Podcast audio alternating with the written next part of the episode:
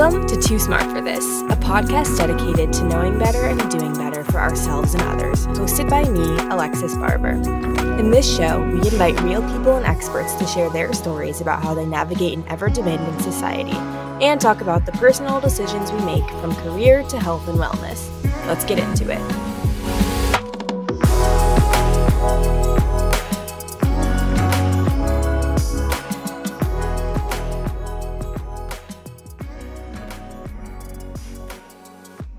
Hey everyone, welcome to another solo episode of the Too Smart for This podcast. And today I really want to talk about something that I've learned so much about in the last six months, um, which is, or less than six months, honestly. It's been more like the last four months.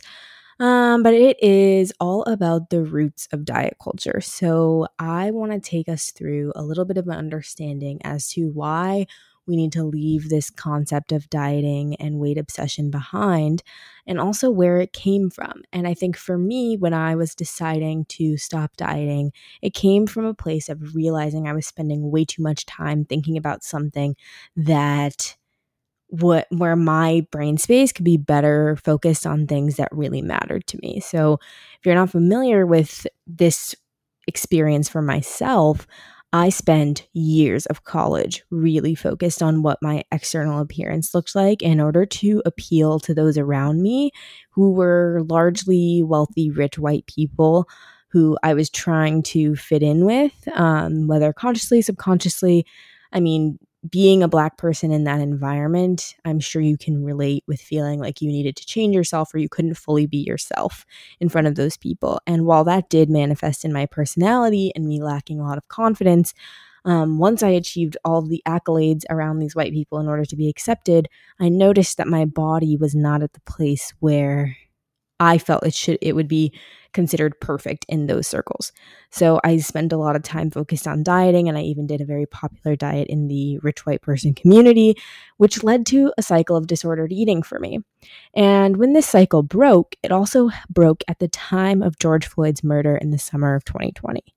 And for that very intense few weeks and the weeks leading after it, that is when I recognized that I was spending hours days, all my brain space focused on what I was eating while we were undergoing massive, horrific injustices in this country. And I was focused on my calories and my net carb intake. That is stupid. I am too smart to be focused on net carb intake when I could be using that energy towards making a change in this world, towards educating people when I feel the capacity to, towards using my voice for better, towards using my education for better, for educating myself and educating other people.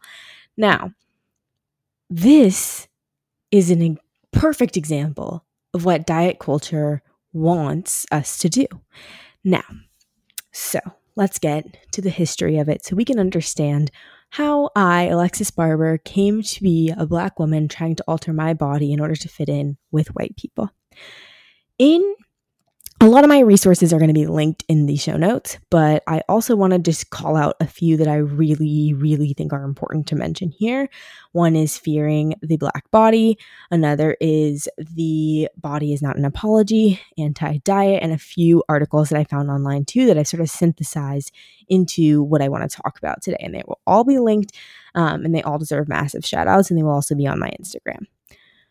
So, diet culture is this sort of, I think you all know what I'm talking about when I talk about diet culture. It's the way that we view our bodies in relation to food, um, in relation to size, and in relation to health here in the United States. And right now, the ideal body type is someone who is very fit. Um, I say fit and I don't say necessarily thin because we also have the issue of the you know, rise of appropriating black women's bodies by adding asses and boobs and whatever. And like, I'm not going to get into that today. That's a whole nother episode, but essentially thin and light colored people. So being a fat black woman, for example, is probably the quote worst thing you could be in this society because you are sort of at the bottom of the social ladder in terms of your skin color, but you're also at the bottom of the social ladder in terms of what people deem worthy. And that worthiness, I mean, comes from our idea of morality. So, in the 1800s, after slavery was abolished, there was a need to establish a difference between white and black people. Mind you, this is all before the idea of weight being associated with health. As we know, the ideal body type fluctuated over the last hundred years. So at this time, the idea of morality was the best way to differentiate white people from black people. So the creation of fat phobia emerged around this time of associating fat black people with gluttony and uh, immorality and just being overall, you know, quote, bad people. That way, there could be more of a social hierarchy that was no longer being held in place by laws and slavery. So, after that, the fat and fat phobia began to emerge in the 1800s. We saw a big problem with many implications for the Black experience with health. Um, it should be noted that Black people are actually scientifically proven to be sometimes heavier than white people. And instead of that scientific evidence being used for doctors to treat Black people in a different slash better way for them they actually have used it as a they have sort of ignored it used it to wash their hands of any sort of you know other medical issues that could be going on with that person and write them off as dirty and immoral now, this dirty and immoral concept still exists today. And I think that's one of the reasons that people really fear being quote fat. And they have such a fat phobic phobic issue is because we associate being fat not necessarily always with being black but with being unhealthy immoral gluttonous and having bad manners having a bad mindset having a bad mental like no mental toughness. Now let's think about this I think the strongest women in the world are black women. And if a lot of these black women are overweight, it's not that they don't have mental toughness, it's that they are living in a society that keeps them from having access to adequate health, ha- access to adequate opportunities for even working out. I mean, I just think that this system has a lot to do with the reason that we have such a high discrepancy and such a high frustration with the way that other people, particularly black and brown people, look. So, this association with being unhealthy also emerged later on. And I think that many other dietitians can do a much deeper, more important deep dive into why BMI, etc., is biased and problematic, and how being overweight doesn't necessarily mean, or being bigger doesn't necessarily mean that you are unhealthy. So, that is not something that I want to get into because I'm not a health professional. I'm trying to just talk about the historical context of diet culture here. This aside, when it comes to our body positivity movement that is focused on people in bigger bodies loving themselves and being confident in themselves and providing more representation for people in bigger bodies, that all started that all started with fat black women. Because as we mentioned before, fat black women are at the bottom of the social ladder, and for them to truly love themselves is a radical act. It is a radical a radical self-love for fat black women is a massive protest against a society that has continuously told them that they are not enough, they are not strong enough despite overcoming years of slavery and oppression, that they are not valuable and that they are not lovable. So for them to truly love themselves, that is a radical act. And that is where the body positivity movement came from. And that body positivity movement has trickled into a problematic space now. And that body positivity movement is not accomplishing, or the way that that body positivity movement has been hijacked by white people means that it's not really accomplishing what its original goal was. So let's be clear fat black women loving themselves takes a lot. But the whole point of that movement is also for to normalize the way that our bodies are experienced in this society.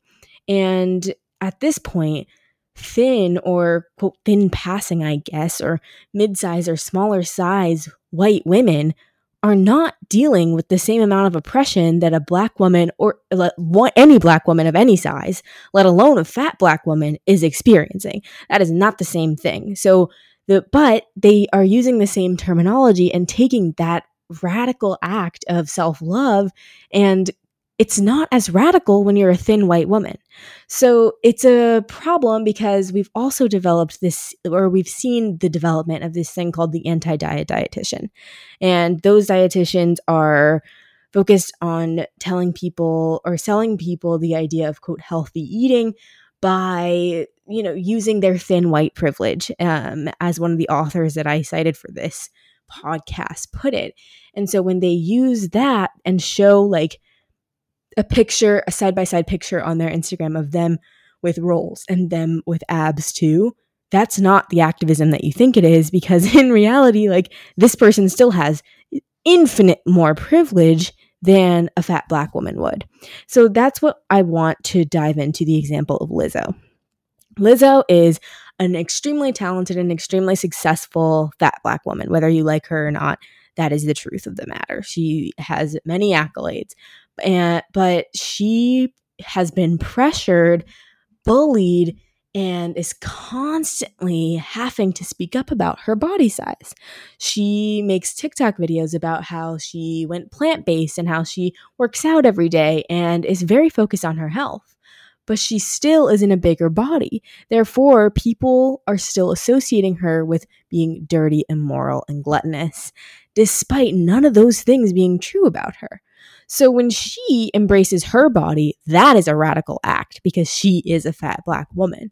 But for people who are in thin white bodies, when they embrace their bodies, that's wonderful. It's an important step and it's something all of us need to do because a society has really, you know, sh- shat on us, to be completely honest. But it is not the same thing as the radical act of self love that Lizzo is undergoing.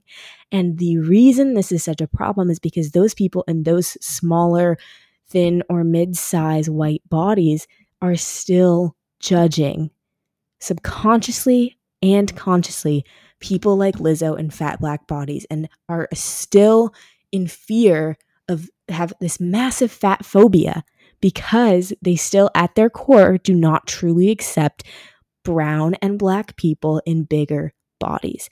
And that is the real frustration here is that there are people who are throwing around body positivity and saying, love your rolls, love XYZ, love this, but they're not giving credit to the origins of that movement. And they're not recognizing that the real act of massive change that can really dismantle diet culture for all of us is embracing those bodies that we were taught to fear and to hate. So, my point in making this episode of the podcast is to talk about how this has become a whitewashed movement and how we can do better moving forward. So, for me, this does not take away the, even though I have pretty much thin privilege because I don't necessarily live in a bigger body or in a plus size body, I can recognize that. Um, but what I can relate to is the way people perceive me as a Black woman. And a lot of times that comes with fear and from other people, obviously. And it comes with judgment and stereotypes and that type of thing. But imagine if I were a dark skinned Black woman in a bigger body, that would be a million times worse. So it's important to think about when you are making this change in your own mindset of accepting your own body that the people who allowed for that to happen, they allowed for the idea of women loving their bodies to come to fruition, were fat black women who started the body positivity movement. So when you are making these changes and you're starting to accept what you look like, whether that is small, thin, you have rolls, you don't have rolls, you have cellulite, and you're starting to embrace the beauty of your cellulite, etc just remember that in order to truly get ourselves away from this awful diet culture that we live in, you also have to start to embrace and love and stop fearing that of people who are in bigger, darker bodies than you. And that is really what I think will bring us towards a better future in terms of accepting other people's bodies. I think we could go a lot deeper. I could really get into here how this is a capitalist scheme.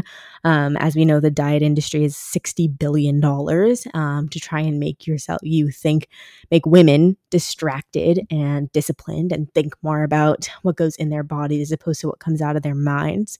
So, that all aside, I think that what I really want people to take away from this episode is go read these books that are linked, go read these articles that are linked. They're much more succinct than I am.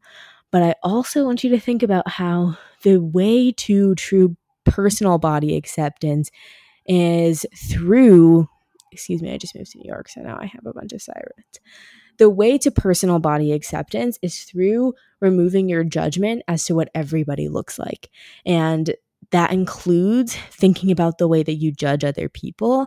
That includes thinking about how to be an anti racist and stand up for those bodies. And that includes focusing on the origins of this movement and what it actually means for you and how it's benefited you and how fat black women are doing the work and how it is much more of a radical act for them to love themselves than it is for a thin or a medium sized or even a fat white woman to do so. So I hope that this helps break things down a little bit. Um, I'm sure it's scattered. I did it all in one take and I'm just trying to feel the passion of it here. So please let me know if you have any questions. I'll definitely be opening up a discussion about this on my Instagram page. So check it out there and check out Too Smart for, for This Pod's Instagram because we will also be having a discussion over there. So all of this aside, thank you so much for listening. And don't forget that you are too smart to not love yourself, but give people credit for allowing you to learn how to do so. Have a great day, everyone. Thank you so much for listening to the Too Smart for This podcast. Be sure to leave a review if you liked it. It takes two seconds. And follow the show on Instagram at Too Smart for This Pod. Check back every Tuesday and Friday for new episodes. And make sure to follow me on Instagram, TikTok, and YouTube at Alexis Barber for more content about lifestyle, health, and career. And don't forget, you're too smart to not love yourself.